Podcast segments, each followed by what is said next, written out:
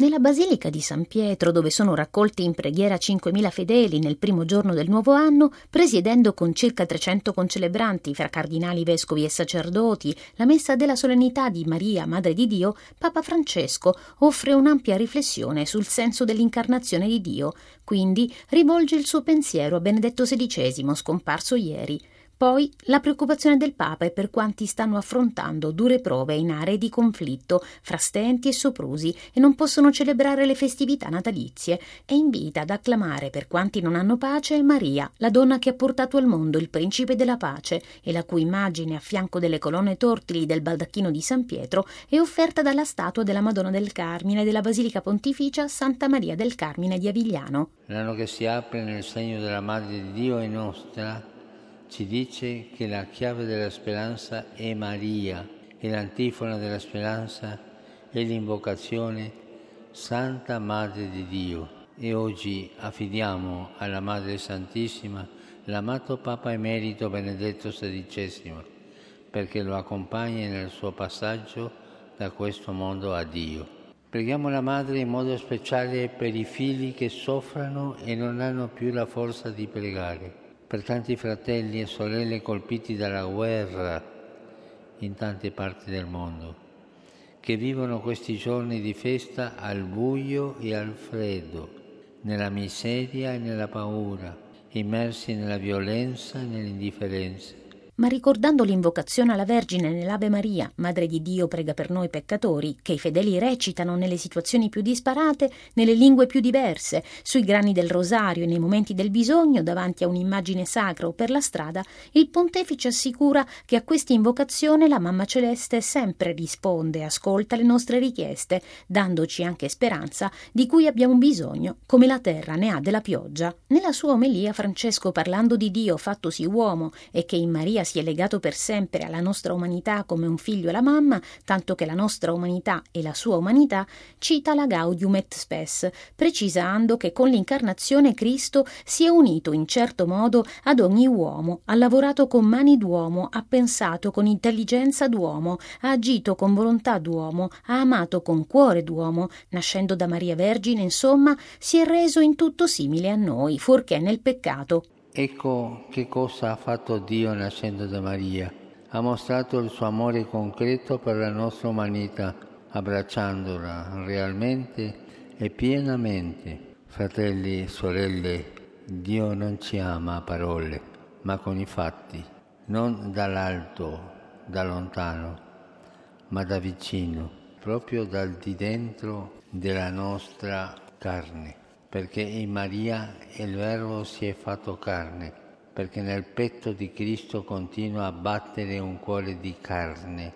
che palpita per ciascuno di noi. Attraverso Maria, chiarisce il Papa, la pace di Dio vuole entrare nelle nostre case, vuole entrare nei nostri cuori, nel nostro mondo. Per accoglierla, suggerisce Francesco, bisogna fare come i pastori di Betlemme, persone povere, forse anche piuttosto rudi, che hanno riconosciuto per primi il Dio vicino, il Dio venuto povero che ama stare con i poveri, che sono andati e hanno visto per primi la madre con il bambino. L'invito del Papa allora è di andare e vedere. Anzitutto andare senza indugio, imitando i pastori che, ricevuto l'annuncio della nascita di Cristo da un angelo, non esitarono a mettersi in cammino per andare a vedere un bambino adagiato in una mangiatoia, perché di fronte alle cose importanti bisogna reagire prontamente, sollecita il pontefice, non rimandare, perché la grazia dello Spirito non comporta lentezze. Per accogliere Dio e la sua pace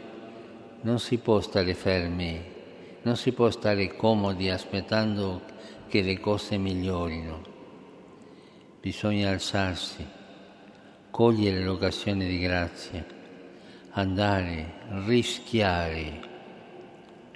Bisogna rischiare. Francesco esorta dunque a darsi da fare e a non sperare soltanto che le cose cambino, perché nella Chiesa e nella società tanti aspettano il bene che ciascuno può dare. Di fronte alla pigrizia che anestetizza e all'indifferenza che paralizza, di fronte al rischio di limitarci a rimanere seduti davanti a uno schermo con le mani su una tastiera, i pastori oggi ci provocano ad andare, a smuoverci,